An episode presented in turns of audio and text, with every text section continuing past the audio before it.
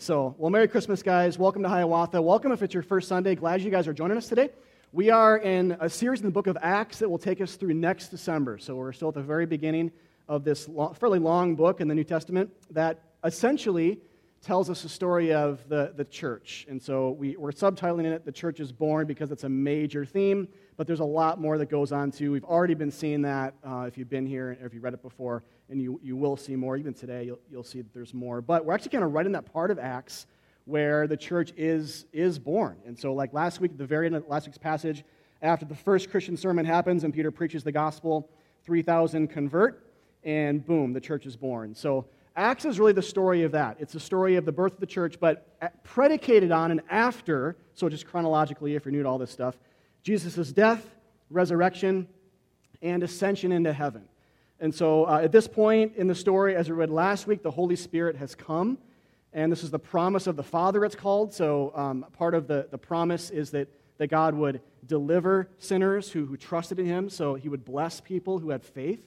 That's the long standing promise stretching way back into the Old Testament. That's been fulfilled through the work of Jesus Christ, through His death and resurrection, dying in the place of and for sinners, rising again, overwhelming death, and ascending so the idea there is he's ascending over all things, even over, to kind of rule over our sin and all the threats against us, even our own hard hearts. But also to kind of embody the fact that only Christ ascends. He only, he's the only one that goes to God, not us.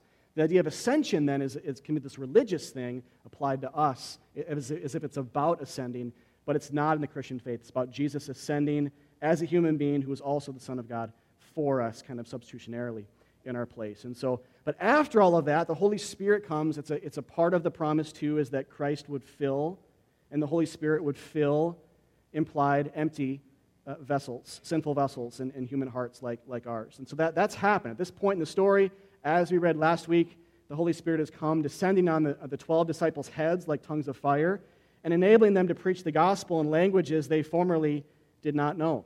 So people hear it, they trust in Jesus through it, and are saved, and bam, the church is born. And so, really simply, there's a lot of ways to define the church that can kind of all complement. But the church, as we've seen in Acts, is just simply a group of people who believe in Jesus. And by believe, I don't mean believe he exists, but I mean trust. Belief, belief is like a trust, is trust language. Or faith is like this active idea in the Bible. So faith means trust, it means believe, it means like cling to for dear life. So the church is a group of people who believe in Jesus in that way, who, who cling uh, not trusting in themselves to save themselves, but trusting in Jesus' shed blood to save them from their sins and ultimately from death and eternal separation from God. So that's the church. It's a group of people, not a building, but a group of people who assemble. Church literally means assembly. So the assembly of God's people who gather, who are brought together uh, by this gospel. More on that here in a minute. But a couple of things not to glance over from last week. In fact, I didn't make a big deal this last week, so this is actually kind of new, but um, you may have seen it if you were here. So, a couple of things not to glance over. Uh, one, when the disciples were filled with the Holy Spirit, they immediately went not to meditate in secret, but they went to where people were. This is really huge and it may be kind of shocking if this is brand new to you or you kind of wonder, well, what's Christianity all about? What's kind of the essence? They were not immediately led by the Spirit to meditate in secret or to be alone, but they immediately went out to where there were people and, and they preached the gospel because it was for them, and God loved the world. And so he wanted this message to go forth. So there was something to put faith in. And so, uh, not just that, though, but when they started preaching, and, and Peter's a good example of this with his sermon, but all the apostles are, it's implied they're all saying this. But, but Peter says, the gospel is for you.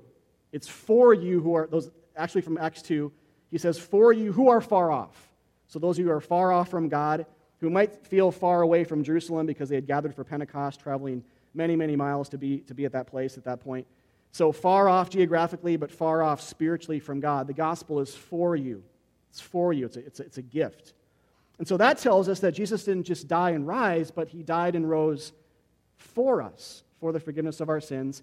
And it tells us that although there is a time for private devotion in the Christian life, the Holy Spirit, again, does not move us to seclusion and individualism, but the Holy Spirit moves us to public gathering and public ministry. That's a big deal for in terms of understanding of the church and our lives as Christians. And if you're not a Christian yet, understand this. The Holy Spirit of God moves people to be around other Christians out into the world, whether it's kind of for evangelistic purposes, but I think just, it's bigger than that. It's for just our lives to be around other Christians and to just really, uh, etymologically, from, from the word here, church, to assemble, to be with other Christians and assemble with, with God's people, really, which is really to say to assemble with God because the church is the, the body of Christ. That's a big deal from last week, but it's also a preface to this week. Today, today's kind of a part two in a way. So the church was essentially born last week through the first 3,000 converts uh, who believed in Jesus through Peter's sermon. But today they, they are assembling. And so we're going to read from Acts 2 42 to 47 and uh, look at this idea of, of being together with the church, quite simply. So only six verses today. Let's start in verse 42.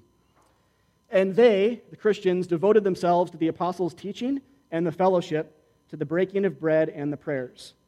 And awe came upon every soul, and many wonders and signs were being done through the apostles. And all who believed were together and had all things in common. And they were selling their possessions and belongings and distributing the proceeds to all as any had need. And day by day, attending the temple together and breaking bread in their homes, they received their food with glad and generous hearts, praising God and having favor with all the people.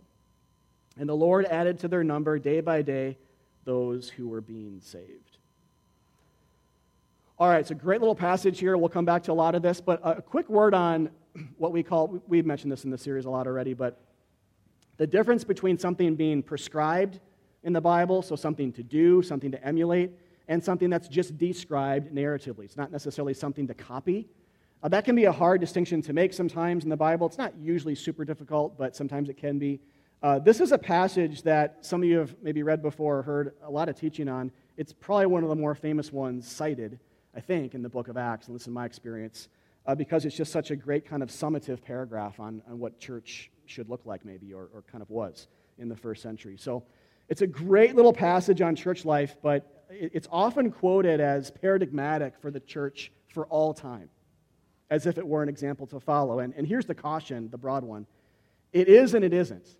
It is paradigmatic in some ways, but it's clearly not in other ways. Meaning, we see things here the church has always done and we do today in our local church. And some of it's just kind of common sense, like the, the teaching and the prayers and communion and things like that we're, we're being taken. We'll come back to some of that today. So some of it is, yeah, the Bible talks about this stuff elsewhere. It's kind of undergirded. It's taught. It's, it's complemented with some more, more like uh, prepositional teaching elsewhere. And, and we, we follow suit at, at Hiawatha. But we also see that there are some things that don't happen either often, like miracles. We're going to see miracles happen all the time. It doesn't seem, it seems to be implied here that miracles are happening a, a lot through the hands of the apostles. There are reasons for that. Um, we might not see miracles done seasonally or just a lot in our lives, or we might not feel like it all. So there's that. But um, we also see things like the, the, that the early Christians went to the temple, and that's something that we never do. So know, when people say, like, well, this is like, this is, this is paradigmatic what church would look like, we, we have to qualify it, right? And say, well, we don't go to temple, though. You know, so the early Christians are all Jewish, and they were just going to the temple courts to gather in larger groups because it would have had more space. And so it's not something that we do. So again, we have to caution ourselves. It's not completely paradigmatic uh, for church life for all time. Um, and so it actually, with that said, this is not prescribing a house church model of church either. There were quickly after Pentecost larger in the temple courts and smaller church gatherings in smaller homes, uh, just like today in many churches. And we'd be, we'd be an example of that. Hiawatha, we have larger gatherings like this right now. We have two services on Sundays and about 350 people that call this church home. Then we have a lot of smaller expressions of that that occur in different ways, in different, in homes actually, almost all the time throughout the week. And then that's actually true right away. It's interesting in, in, the first, in the first church. And actually, a lot of homes in the first century, we might picture little huts everywhere that fit like eight people. But there are a lot of homes that had room for dozens or even hundreds of people in the first century. And actually, a good example of that is the upper room. Remember, there are 120 people waiting in the upper room, kind of uh, per Jesus' command to wait and to stick around for the Holy Spirit. And so there is space for 120 there were big areas. And so it, it wasn't, this is not then this paradigm for house church is best. House church is great, it can be great. The church can obviously exist in very small living rooms and does in many parts around the world. But it's not a paradigm. It's not saying this is what it has to look like to, to be the church, if that makes sense. So, But, but here, here's the question. So, a couple of cautions there, but here's the questions I want to look at today. What aspects of this are prescriptive? What aspects of this are paradigmatic? And what parts of this uh, point us to the gospel? So, there, there are gospel undercurrents, like there almost always are in texts like this, narrative texts like this. And so, how is Jesus the hero of a passage like this that, at first glance, you might think is entirely about the church? It's entirely about people, it's entirely about the how to's to church. And though that is a part of it, it's actually not the main part. It's not the main point. This is more about Jesus than it is us. And we'll, we'll kind of crescendo to that. So I want this passage to be kind of a, especially for those of you who are Christians, whether you're, you're calling this local church home or not, because you might have a different local church and you're just visiting. I want this to kind of confront us in a very invitational, uh, helpful way on what is the church and what should we be devoting ourselves to? What should we be saying yes to or no to? So I want, I want to start there, but then kind of move into this. But what's our motivation to do that kind of question? And um, what compels us un- unto that end? And where is Jesus here? How is he sort of, how's the shadow of him present in passages even like this that, again, at first glance might seem entirely about people? All right, so that's kind of where we're headed. Let's start then by answering, the, answering this question. I have three things. If you want to follow along in that sermon insert, pull it out uh, if you're a note taker.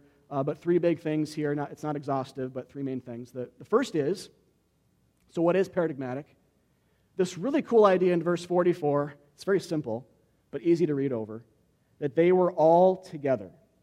So, verse 44 says, And all who believed were just simply together. Isn't that great?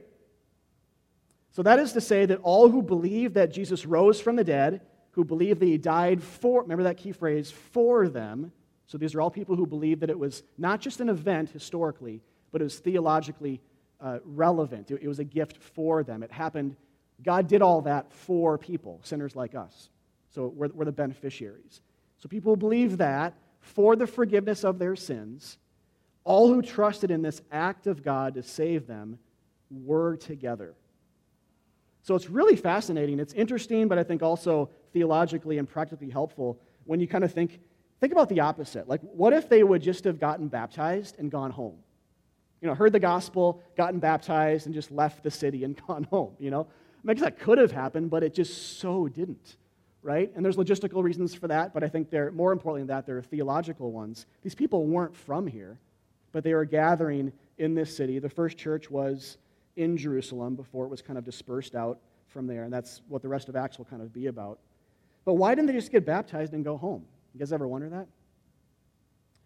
The early church clearly, instinctually, didn't have a just me and Jesus mentality or spirituality.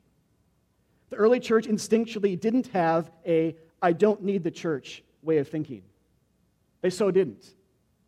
That's very American, but it's not ancient or Christian. So if you've ever had kind of like a, a beef or a concern with the way like Americans do church, um, and you want to get back to like the Acts 2 church, this is a great way to think about the Acts 2 churches, just being with other Christians. You know, so if you ever experienced church that's not that, like it doesn't value being together, which is kind of, it's almost sort of a misnomer because how do you like do church and never be around Christians? But if it's like not valuing it actively, you know, then I think that's something to say, hey, we can do better than this. We can get back to the way it's supposed to be. And part of that is just simply being, being together. And so that's what we see. The, the opposite of then not being together, what the gospel does, the gospel draws us in. It draws us away from ourselves to be with Christ and his people. And so, so think about it this way. If, if, we're, if we read this book and, and we come to terms with what the problem is in the world, what, what it's saying the big issue is that God has to overcome. So, what is sin? And what's the problem? And if we end up reading that, that we're actually we're the problem, like us, we're the biggest problem with the world, and we're the biggest threat to our salvation. Not just some notion of not doing enough good things, but if our propensity to worship ourselves is the problem, then it would make sense that when we're saved, we'd be drawn away from ourselves and on a weekly basis or sometimes more, drawn away from our actual physical homes, and on a, on a more macro scale, away from our past lives as we repent, to be with Jesus and his people. And it's exactly what we see here. The doctrine of the church, in a strange, kind of indirect way, reveals to us what our greatest problem is, and that is too much of us. So, so gathering with the church, being drawn away from ourselves, away from too much individualism, too much uh, internalization of, of lies and bad theology and self worship, and our lives just being all about us. Jesus dies for that. He dies for us, but also to save us from ourselves, our kind of self idolatry and self glory. But he also now starts to undo that whole thing practically in our lives through us now being together with other Christians, and of course, him through them. So, so practically speaking, then, for a minute, uh, the, and this I know kind of goes without saying, but it was super helpful for me to think about this this week. The, the early Jerusalem church didn't have a lot of programs right? There, there was no Awana or any, we don't have Awana, but there was no big programs in the early, there was no men's ministry, there was no women's ministry. There's nothing like that. There was just like, there was just the church. Not that those are bad things. This is still like, it's still early here. And you could say that community groups kind of existed because there were smaller expressions of like the larger kind of uh, temple court gathering group that happened on a, on a regular basis. But other than that, there's just not a lot of programs. Nor was it the apostles' job to help people make friendships that was not their job.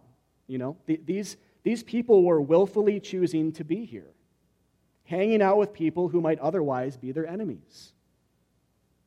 More on that in a minute. But what I, what I mean by all this here is to take notice of this.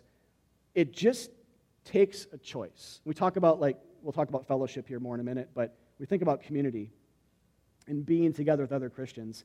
It just takes a choice and a recognition that it's important and a part of our salvation experience, and that it doesn't have to be neat and tidy and perfect relationally to be real and sweet and right at the heart of God. We'll come back to that. That's the first piece here is not to read over.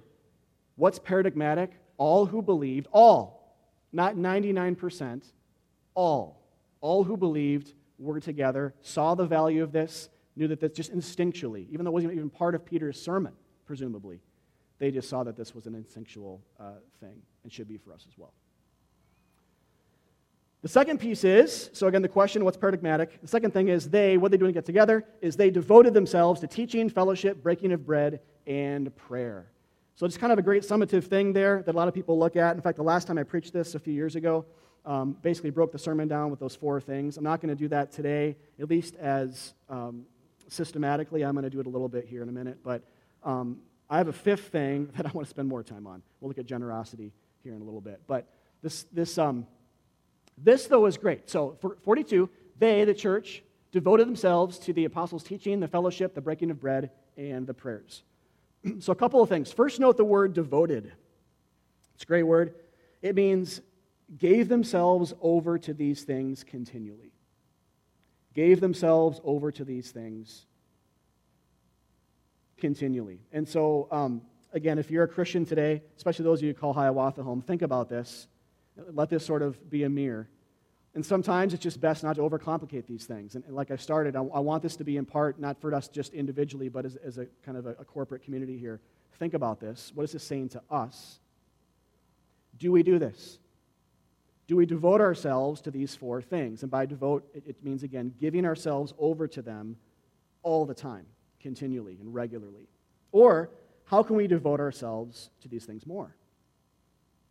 So consider it kind of an invitation to think about this on this principle based level. What is it saying to us as a church? Us, not just individuals, but us as, as a community.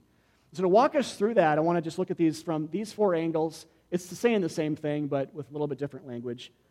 The early church was word centered, community centered, communion centered, and prayer centered. So, a few quick things on, on these four. First, the word centeredness, which uh, for some of you, this is the most obvious. For others of you, uh, this really needs to be underlined. I think this is, when we talk about being apostolic, talk about being Acts 2, uh, especially in the Western world, the Western church these days, I think this is, the, this is one of the bigger deals. This is, I mean, teaching, preaching, proclamation, instruction of various kinds in the church, or think about evangelism, which is, which is almost always word based or should be, or think about it on this level encouragement or reading, reading the Bible with other people or, or by yourself, All that and more matters, and all that can be under the category of kind of a word centeredness in how spirituality looked in, in community. And we saw last week, and this goes back to the apostolic idea and what we, what we need to reclaim. And I'm speaking we as in kind of the big sort of uh, global, but maybe Western church, um, or just a helpful reminder for us. Because this is a value we have at Hiawatha without question. Been around for like two weeks, you've probably seen this, but a huge value, but something we can, even, we can always, always devote ourselves to even more. But as we saw last week with Peter's sermon, the nature of teaching in the Bible uh, or in, in the early church is Bible saturated, G, always Jesus centered. Remember how we used the Old Testament and, and, made a beeline to that, to that passage, with, uh, to Christ with that passage? Jesus centered and grace focused. So Bible saturated, Jesus centered, and grace focused. And, and it continued after Peter's first sermon. And so, and it was robust. So this wasn't a 10 minute homily about, you know, uh, someone's, some pastor saying, yeah, you know what, I woke up and I saw God in the sunrise today. Let's pray. You know, or something like that, like lame like that. It, it was robust. It was open Bibles, uh, drilling deep into the Old Testament and making a, drawing a, a straight, making a beeline, a straight line from that text to not just the man Christ, but what he did for us on the cross and through the empty tomb. So it, it is robust, open Bibled, gospel centered, grace focused, making Jesus the hero, preaching and proclamation and teaching, whether it's formal or informal. And again, it continued after Peter's first sermon. So that's huge as well, because clearly teaching has this huge ongoing role in the building up of the church. Um, teaching and preaching isn't, isn't dead. Like it's, it's conti- it was continuing here not just for conversion, but for the building up and maturing of other Christians. And so Christians keep devoting themselves to the apostles' teaching and putting them in a space where they can continue to hear God, God's word sort of wash over them and God speak to them through these first pastors, essentially. Words matter. At the end of the day, words matter and should for the Christians if we want to be like this church. And if we don't, we can just ditch words. But if we want to be like an Acts 2 church, we should care deeply about continuing to hear from God through the Bible, through various forms of teaching and preaching and encouragement and Bible reading on a regular basis. Devoting, giving ourselves over to that continually. All right, so word centered is the first one. Community centered uh, or fellowship centered. We talked about this, but I'll say again so important here that the people didn't just sort of value community or fellowship, but they devoted themselves to it. They gave themselves over to it continually. They made intentional, regular efforts to be together with other Christians for the sake of their encouragement. And again, I mentioned this before too, but it doesn't say they were best friends necessarily. Most of them just met, so they couldn't have been. But they were together anyway, eating, eating a lot, actually, learning and praising God. They were together nonetheless to do those things. They were together, they were eating, they were learning, they were giving to each other, they were praising God. And so sometimes the way people can think about church today, uh, and if this, if this is you, then allow this to kind of just gently correct the way you think. If it's a reminder, great. If it's for the first time, that's great as well. But the way that sometimes people can think about church is if my best friends aren't at the church, or if I can't make friends in the first six months, I'm out.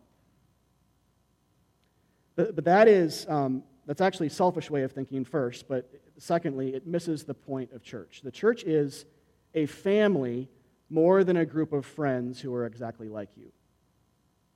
The church is a family more than a group of friends who are exactly like you. This is just what we see in the Bible. Like, it's not. Actually, I was reading uh, something came through my feed up here, uh, tweeted, or it's a tweet, I don't know what it was. It was something. Some tweet or post or whatever you call these things. But um, where he said, I'll paraphrase him, but he was saying this morning, that the, the question we can sometimes come to church with is Is this church worthy of my attendance? So when we're church shopping, we can think, Are they offering me enough? Is it worthy of me being here? We may not actually say that because that sounds so like self glorifying, but that's kind of the, the motivation sometimes to church shopping. And there's obviously reasons to, to leave churches, to not put down roots at churches. Please hear that. But, but sometimes we come in with, a, Is this church, I'm going to give this church a second or third chance to see if it's worthy of me being here versus the idea of saying, I've been called here to love others who are very different from me. And the opportunity there is much richer Because we talk about gospel drama sometimes uh, here, the Bible does, we, we talk about the gospel being this reality that God, who is different from us, loved us.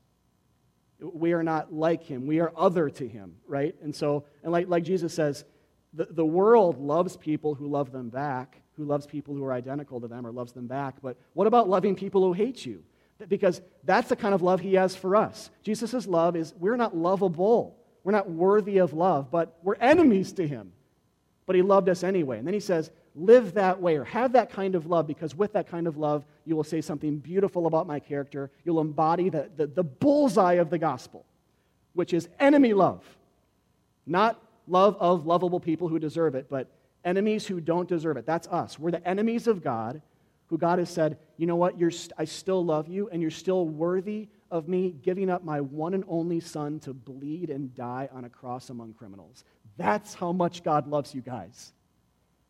And so, that type of generosity, that type of grace, that type of goodness at the, at the heart of the character of God, that distinction between Him being different from us and loving in that way, that can be imaged much more richly and beautifully if we're around people who are different from us, even people we might consider enemies or we just don't get along with, or outside the context of Christ, we'd kill each other for just being so different or valuing things just different politically or totally different worldviews outside of Christ, totally different worldviews, and we just beat each other's throats. But in Christ, we have love for each other, and we can dramatize then the core of the gospel better than if we are just uh, best friends, like five of us in a living room. Like that's, I mean, that's parachurch, actually. Um, that's not bad. I, I, was a part of a Cru. It's called Cru now. It was something different when I was in college, but it doesn't matter. Uh, Cru for four years. Um, any guys do parachurch ever? Uh, if you, get college students now or uh, in the past, some of you guys. Um, parachurch is, so para, first of all, means alongside. So parachurch is not trying to be the church, um, but they're trying to kind of come alongside the church evangelistically. But um, in, in any case, when I was in college, parachurch was really, really good. But it was basically me being around people who were exactly like me. You know, we were all in college. We were all there for kind of the same reason to learn. We had a ton of time, ton of time. We thought, you know, we thought we were busy then, but anyway, ton of time.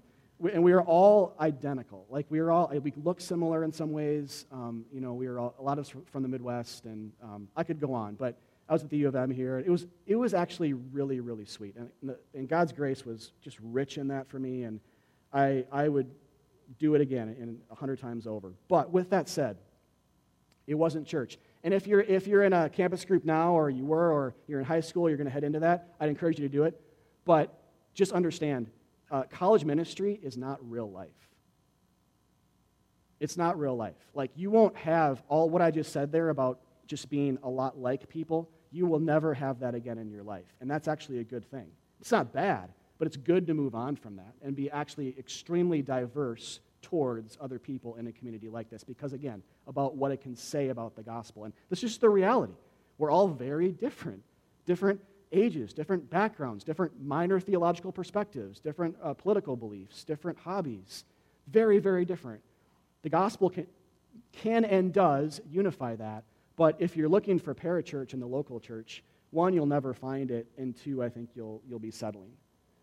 And so, um, again, pursue it, but just have the right perspective that it's for a time. It's not meant to really be the church, and um, there's, there's just a better way out there. So, all right, that's a sidebar. We'll come back here. So, word centered and community centered. Third is communion centered. So, uh, this phrase probably means full meals. So, when it says breaking of bread, it probably means full meals during which communion was taken.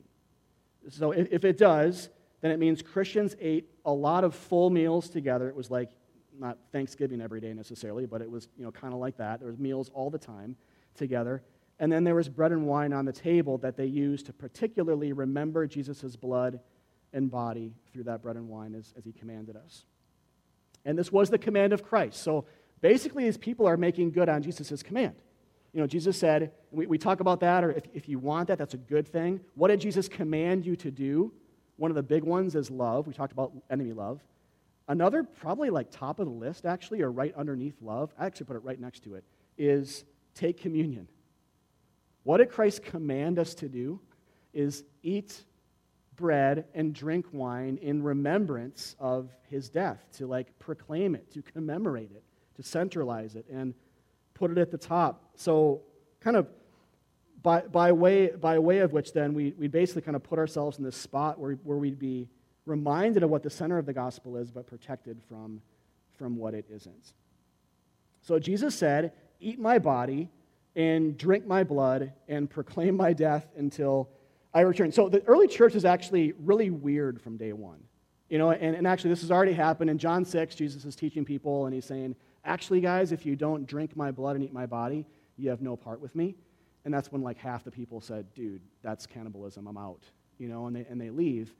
Uh, that actually sort of spills forward then into the practice of the church where Jesus says, no, I'm, go- I'm doubling down on that. I'm saying this is what it means to be a Christian. You take communion. You do it together with other Christians. You, you eat bread, you drink wine, you let that be weird. And a lot of, actually, in the first century, and this is probably already starting to happen a little bit, but especially a couple decades from this point, the, the Roman culture, so just other, other cult, predominantly the Roman culture, but Greco Roman culture, they're looking at Christians and they're actually like, man, these guys are cannibals. And they also thought they were incestuous because they called themselves brothers and sisters all the time. And they had these things called love feasts, which were like, um, like, like an idiom for uh, their worship gatherings, basically. It was just like another, we're going to call our gatherings love feast because we eat food and we talk about the love of God. Let's call and we love each other. Let's call it the love feast. And they're calling each other brothers and sisters. And they're eating, eating bodies and drinking blood, metaphorically speaking. So the early, like, the world around them is looking at that and saying, they're like a bunch of incestuous cannibals. Like, this is insane, you know? And, and I think that's really good for us to remember because when we let Christianity be weird, because if the center of Christianity was palatable like just do enough good and abstain from enough bad. That's palatable, but it's overly simplified moralism. It wouldn't have been weird and offensive and worthy of killing them over. And it wouldn't have been as centered on Jesus. So if we want, if we want a list of commandments, Jesus is like on the menu, but he's not the menu. He's like one of about 80 million options we can choose from. Yeah, but you know, my dad said do that, or the Jewish rabbi down the, uh, the road said that, or this Muslim guy says that, right? My cousins are all Mormons. They say the same thing. It's not different. But what is different is communion. What is different is cross centeredness, blood centeredness. See, what, what communion tells us is the center of the faith is not law keeping, but blood spilling. And not just a conversion, but every day. Christ does not say, eat the law, eat commandments, eat morality. He says, eat my body. So the center of the faith is Jesus' death and resurrection. It is not about doing good works. That's not the center. In fact, we need to be saved from doing good works apart from Him. Now, we still do tons of good. That's a, an outflow of the Holy Spirit's work in our life. Principally, love, but it's not the center because the, the menu, the, the table settings never change here for the Christian, right? The table settings never change. The wine never comes off and is replaced by the Ten Commandments. The bread never comes off and is replaced by something else to do. The, the, the table setting's all the same. The repetition there is huge. So every week when we come back, right, it's whatever's happened, however far we've distanced ourselves or feel like we have from God, no matter what we've done, no matter how much we've sinned, the answer is still the same. Jesus has died for our sins. Nourish yourself on the fact that he's died for your sins. And that's what the early church was repeatedly doing. Even though they were misunderstood for being incestuous, even though they were misunderstood for being cannibalistic, they weren't, of course. But that's, that's what they were misunderstood as. Because that meal, I mean, to a, a world that knows nothing about the gospel, that's just freaky weird. But let it be weird. Let it be weird. Because when it's weird, it's centered on Jesus. If it's palatable and not weird, it's probably oversimplified moralism. But if it's not palatable, then it's probably uh, too much Jesus, you know, and too little us. That's a good thing people kind of just be confronted with and get all weirded out over before they become Christians. All right, then finally, prayer centered. Uh, they were a community of deep seated dependence on God for everything, just like they were for salvation. I'm not going to talk about this too much today because um, we have a future sermon in Acts where, where prayers are written out. And so we'll talk later in Acts about how they prayed, the content of their prayer, what they didn't pray. So we have a lot of time in Acts to come back to this, so I'm going to skip over this one today, other than just to say they were a, a community of deep seated trust and dependence on God for everything, for salvation and for loaves of bread. Remember, it said they, they, were, they received their food with generous hearts. They receive food like as though it were a gift, right? So those aren't the same level, like being saved from your sins and having a loaf of bread or water. They're saying both from God, God's constantly giving, but they're on, they're on different uh, levels, but they're thankful for both. So the gospel made them thankful as well, not just with communion principally, but also for the whole meal. All right, so they're prayer centered too. So, what I want to do now, though, is move into this third section. It's kind of a fifth thing on that list, uh, if you're kind of following along and taking notes, um, but it's, it's also its own section, I think. It's uh, because this is not within that list so much as it is kind of sprinkled throughout the six verses. And so, again, the question being what's paradigmatic and where's the gospel here in this section of Acts 2? Uh, one of the answers is they had generosity towards each other. So, a big question off of this, off of this point is what compelled the early Christians to be so radically generous towards one another, to sell a lot of their stuff and pool the money and, and give a lot of that money to, to other people? Why is this such a focus? Ever wondered that reading this passage before? It's pretty crazy radical. And it wasn't obligatory or forced.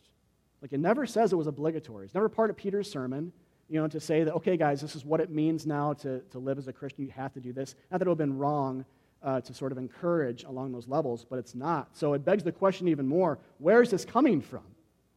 When they said, what should we do? Peter said, repent, believe, be baptized, and basically baptism was linked with joining the church. And so that was it. Receive the grace of God, be forgiven your sins, but he doesn't talk about this kind of generosity. So it begs the question even more where is this kind of generosity originating from? Why is this so instinctual for the church? So I have two things here, though there's probably more, there for sure is, but two big things. The first is uh, sheer joy. So the idea here is that, you know, I think when I read this passage, I can I just see the group basically saying, or, or living this way, but, but saying, the tomb is empty, let's celebrate. I mean, don't you guys, when you read this, get kind of a natural uh, picture of people just being happy? You don't get, really get a picture of people, I don't anyway, like frowning or, or saying, oh my gosh, we have to eat again. You know, this is like, this is the worst. Or another gift, someone's giving me a gift, like, oh my gosh, what? We did that yesterday. Like you don't, that's, that's like you would, you would never do that, right? That, that's not the picture you get. Even though it's not like labeled and they were super happy, it's implied in the way it's like this literary device almost given over to emphasizing their joy without actually saying it. And so I, so I know, I know I've said this already, but, or implied it, but it's crazy how opposite this is from most other world religions. The Christians here aren't fasting, meditating in solitude, cutting themselves to get close to God and to atone for their own sin or being overly concerned about a moral code. Early Christians aren't doing anything of that nature or like it. Instead, they're eating all the time, they're gift giving all the time, they're laughing, they're partying, they're worshiping together, they're reading, they're thanking God and praising Him all the time. Oh, and then throw in some miraculous healing now and then. I mean, it was, that's the type of, not that it's happening on the same level every day they're getting together, but that's basically what we have in the early church kind of going forward. That's how it's described. And that, I think, that the distinction between those two ways of thinking religiously, that the, the point there is to remind us that we're saved by a generous God who loves to give to us. In other words, by his grace, not by our works or by religious effort. And, and the generosity here of these people is not, it's not poverty theology either. So it's not, the point of this, like Peter's not saying this and they're not, this isn't implied. It's not saying, hey guys, now that you're Christians, it's wrong to have stuff. So sell it, give it all away, and in that way, be a true Christian. There, there are still, and we know this from the rest of the, the New Testament, there are rich and poor Christians after this. This is not like when all you know, wealth is completely redistributed or something into like this perfectly fair environment. Like there is a striving after uh, caring for the poor Christians without question. but there are still people who would be considered rich Christians. So you see them addressed in Paul's letters and so forth. And so this wasn't obligatory, it wasn't commanded, it was just, and it wasn't, it's not poverty theology. It's not saying it's wrong to not be poor and that poor people are closer to God. It's not saying anything like that at all. These people just wanted to give their stuff away. It's clear. It says this is, they're not, they're, they're compelled in a way because of God's love. They're moved because God had given them so much. God had been so radically, He's been so radically unstingy with Him, God had with them, that they were expressing that to others out of joy. It was like Christmas every day, uh, basically, um, there for them. And they had that joy and they wanted to give because it was happier to give than to receive. Like Jesus says, it's better to give than to receive. It was happier to give because Giving's at the core of God, not receiving. Because God doesn't receive from us, He just gives to us. And so when we tap into that, when we give, that's why it's happier to give. You ever wonder that? I mean, as Christians, we should have an answer for this. If you're not a Christian yet, this is partly why this is true in your life as well. That it's happier to give because God is a giver and you are in His image. You're a little bit like Him even though you're not a Christian yet, even, you're still you're in his image. And so when you give and when that's a happy thing for you, that should point you to where he gave to you when he gave you his son to die on that cross. That's, that's the whole point. Receiving is great too, because we receive the gospel, but giving is better, it's more joyous.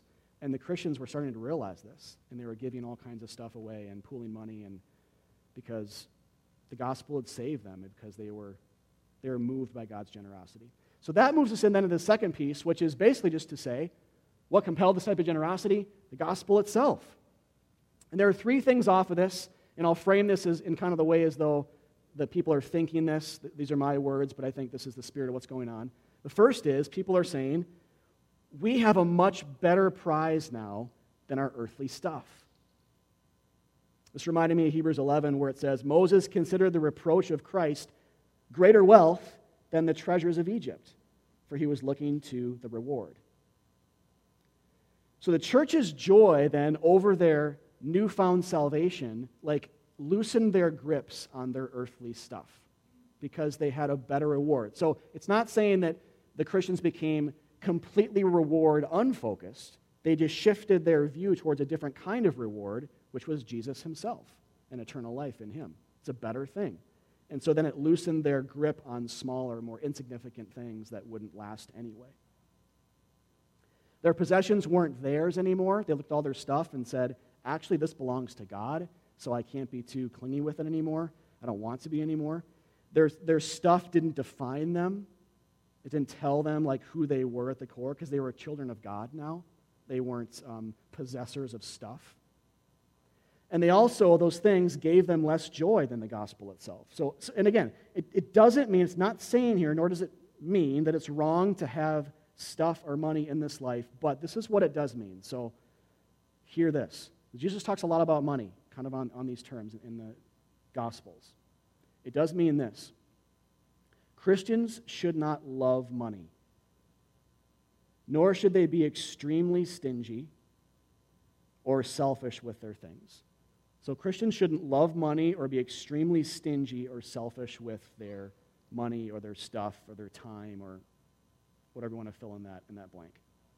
It's incon- and the reason is, it's inconsistent with the belief that we have eternal riches and inheritance stored up for us in Christ. So, in other words, and practically and specifically, there's an inconsistency between having trouble loaning a lawnmower to someone at church because we're worried about wear and tear and we don't we, we want to use the lawnmower when it's working really well, so we're, we're going to be stingy with that. There's an inconsistency between that and the idea, the reality, that God did not withhold his one and only Son, but gave him up for us all. There's just a flat out inconsistency there, no matter how you slice it.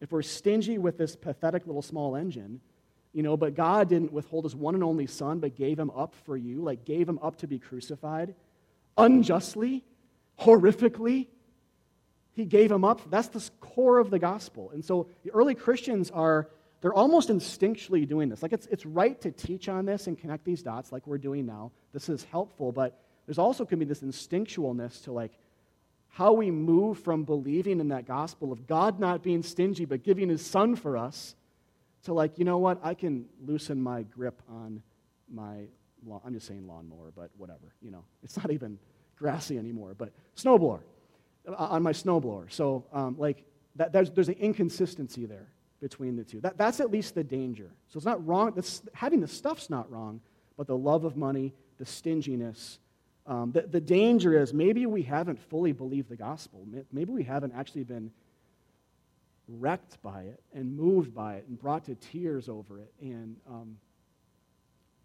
and so we're clinging to stuff still because it identifies us, and we have fear and anxiety over losing them. And we don't have this better reward than our earthly things, even the best of them. We don't have a better reward to say, well, at least I still have that. That's maybe kind of a weird way to think about it, but I think that's, that can still be helpful. Like, you know what? My, lawn, my lawnmower kicks it at my friend's yard. At least I still have eternal life. I know it's kind of like a little bit of a difference there, but, but you, can, you can plug in anything on that first level. You know, it could be your marriage, it, it could be your kids, it could be anything. Just plug it in, put something big there. It's still true. That's the way we should think. That's the way they are thinking. That's the way the gospel can compel us to think with our brains about our possessions and to loosen the, the, the grip on them. The second thought probably uh, was something like this I've been given so much undeservedly. So Jesus said in Luke 7, Her sins, and they are many, have been forgiven, so she has shown me much love.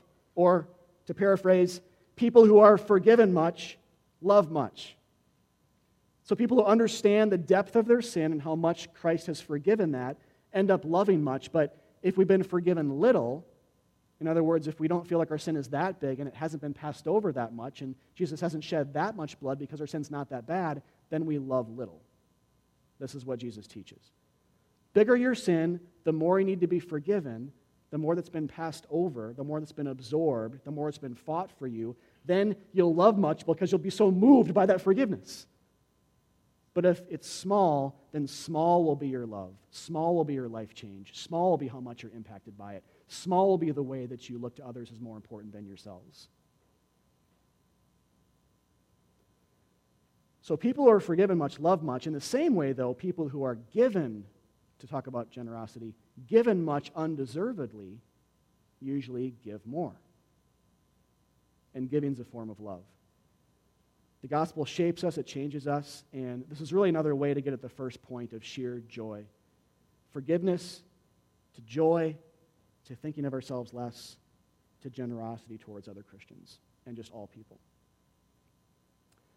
Third thought here to flow from the gospel itself uh, idea is I want to put Christ's generosity on display. So, quite simply, here, the, the idea is Christian generosity is a picture of Jesus's. This is more the objective way. So, subjectively, the gospel can shape us internally by the Holy Spirit and give us those types of feelings we've been talking about here that sort of, sort of compel and, and cause and, and flow out generosity. This is the objective view. This is saying the gospel's over here, it's outside of me. I want to make it famous and put it on display with my physical actions. And so in 2 Corinthians 9 9, the Apostle Paul says, in the context of encouraging rich Christians to give to poor Christians, he says, for you know the grace of our Lord Jesus Christ, that though he was rich, for your sake he became poor, so that you, by his poverty, might become rich. And he's speaking metaphorically here. He's saying that Christ, who was rich because he was God, became poor by becoming human and became even more poor by suffering on a cross and in that kind of impoverished state died for us. In that way, we became spiritually wealthy. He dispensed the, the goods of that salvific effort to us when, when we believed. So, generosity is a spiritual gift intended to image what Jesus did for us on the cross. The, and this is what's so cool. We, we, um, we talk about this here a lot on any, on any subject matter because this is generosity today, but you could plug in almost anything. We, we, we have this here by God's grace. We want more of this. But what you've got in the first century is the 12 apostles standing up preaching the gospel about how generous God was to us on the cross when he didn't withhold his one and only son, but gave him up for us all, preaching the words of that. But then, under that and flowing from that, we have these kind of almost countless everyday experiences of Christians being generous with one another physically. so that the church is hearing with their ears and seeing with their eyes the glories of God and the graces of Christ. Jesus did this a ton. The early church did this a ton. Ever since it's been happening or should be happening by the strength of the Spirit and through the prayers of the saints in the context of a church that's actually using their spiritual gifts to build up other Christians. We want it to be heard and seen. So if you've ever wrestled with, man, I can't see God, this is hard to pray when He's invisible and I feel distant from Him. My six year old asked me that the other day. She just said, she's six. She said, Dad, it's really hard for me that I can't see God. I'm like, geez. Go talk to your mom. No, I'll let her deal with that. But um, that was like, that was really tough, you know. But what we talked about it, there's answers for that. So we talked a lot about it, but that's still a great question. But, he, but here's the beauty God actually is visible, He's visible in His people. So hearing is actually most important. Faith comes from hearing, words are, are primary, but actions and deeds are a close second, and they image the invisible because the church is the body of Christ. This is not just a, a fancy metaphor, it doesn't mean anything, it's a reality. So when the church is loving each other, working together, using spiritual gifts, one of which is generosity, we're hearing about God's generous love through His Son, which is what saves us, but we're seeing it with our eyeballs. And we're, seeing, we're, we're sensing it tangibly with our bodies when we're seeing that kind of happen around us. That's the beauty of this stuff. It's a wonderful, biblical, at the heart of God balance between the spiritual and the physical. And that's what the church has the power to be a place of proclamation and demonstration. And that is uh, a few final words here on Acts 2, um, moving to this last piece. Acts 2, 2 42 to 47. Uh, and I, I started this way, but here we're coming full circle. This passage is, is a picture of the gospel. I'll say it this way. This passage is all about Jesus. And I, I just touched on some of it here, but it's all about Jesus. Even a passage that you might think is all about the church. It is about the church, but it's really about Jesus. His gospel's all over it. But before this passage is then a what to do. Before it's a what to do passage, it's a what is true passage. Before this is a what to do passage, it's a what is true passage. And it's not hard to see with Acts 2's language that before the church's birth happened, Jesus lived and died, and this is from Galatians 1 4, gave himself up for our sins. So here, here's what I mean. Here's the gospel through the lens and with the language of Acts 2 42 to 47. So we're not just talking generally about God being generous now. We're using the language of Acts 2 to talk about what the gospel is, biblically, theologically, but also just in our lives right now in this very room. All right, so follow along on screen. Many wonders and signs were done through Jesus, the foremost of which was when he sold his glory, condescended himself, became common with us in our humanity walked among us as a homeless man, gave up the possession of closeness with his heavenly Father, and emptied himself, effectively becoming impoverished for us on the cross as he literally gave away everything, all the way to his dying breath, breaking the bread of his body for us, and then distributing the proceeds of that salvation to us needy sinners, to all who cried out for him in need of spiritual sustenance, so that we might be together with him again. That's the gospel according to Acts 2 42 to 47. It's not primarily about you guys. It's not primarily about us. It's primarily about Jesus, who's the author of our salvation and the body behind which the church sort of takes on that body of Christ identity. All of this, and we saw it in 2 Corinthians 9 9, but here even more clearly, Jesus sold his body. He gave it away. He completely gave up all of his possessions, heavenly possessions, so that he might get close to us again. But before that, breaking the bread of his body, distributing the proceeds of that salvation to us needy, poor wretches and sinners, to us who cried out for him in need of this spiritual, eternal life and sustenance that he so freely gives to those who call out upon him. So, the three things to take from this then is first, believe this gospel, Christian or not. That's the point here. The, the gospel's in this. Before we even talk about church, this is the point. Christ's shadow is in this paragraph, this, these six verses. Everything he did for us on the cross is the substance behind which we have this section of Scripture. Remember how this, uh, this section ended as well? What does it say the Lord did at the end? The Lord did what? He multiplied the church, right? He added to their number day by day those who were being saved. He multiplied the community. He, he's the one who added to their number. So that is, again, a gloriously passive, I mean, this is humbling, but incredibly, so who are being saved? That's the passive voice of the verb there. So who are being saved? We're not saving ourselves. It's not saying God uh, opened the door for people who are saving themselves. It says those who are being saved, implied God is doing that. But here's the good if you're a Christian, here's the good news. You didn't save yourself. You, you were added to the number of the saints who pre existed spiritually before you. Like there was already the church, and God added you. You're like the 3,001st person, to use the, language from this. You were added to the, to the church. You were added in. You were saved. You were brought in. You were pursued. If you're a Christian, that's what happened behind the curtain. That doesn't mean you have a real choice. It just means behind the curtain of your choice, this is what happened. Isn't that great? That's how much God loves you.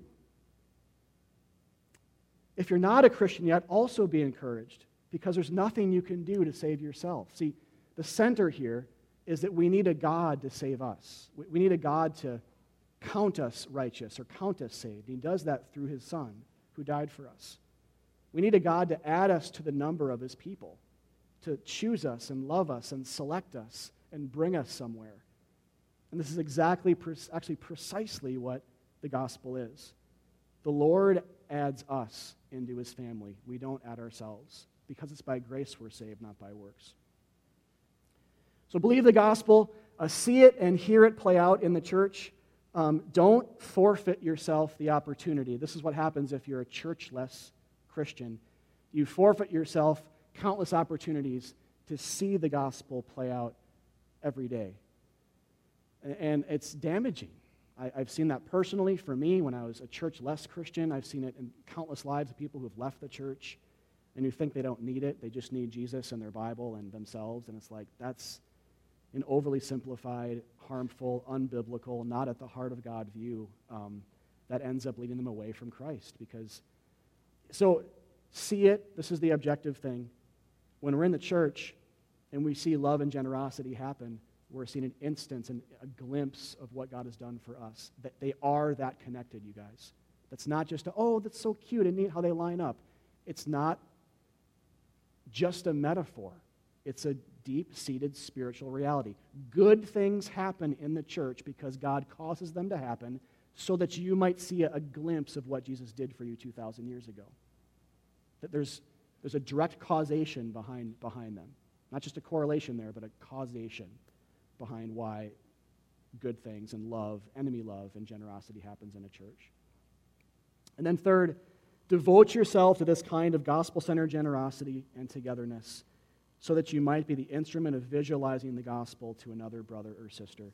Um, guys, if you call this church home, let's just celebrate and thank God for all the good that's happening here because there really is a ton of spirit directed goodness in this area. He's been so good to us.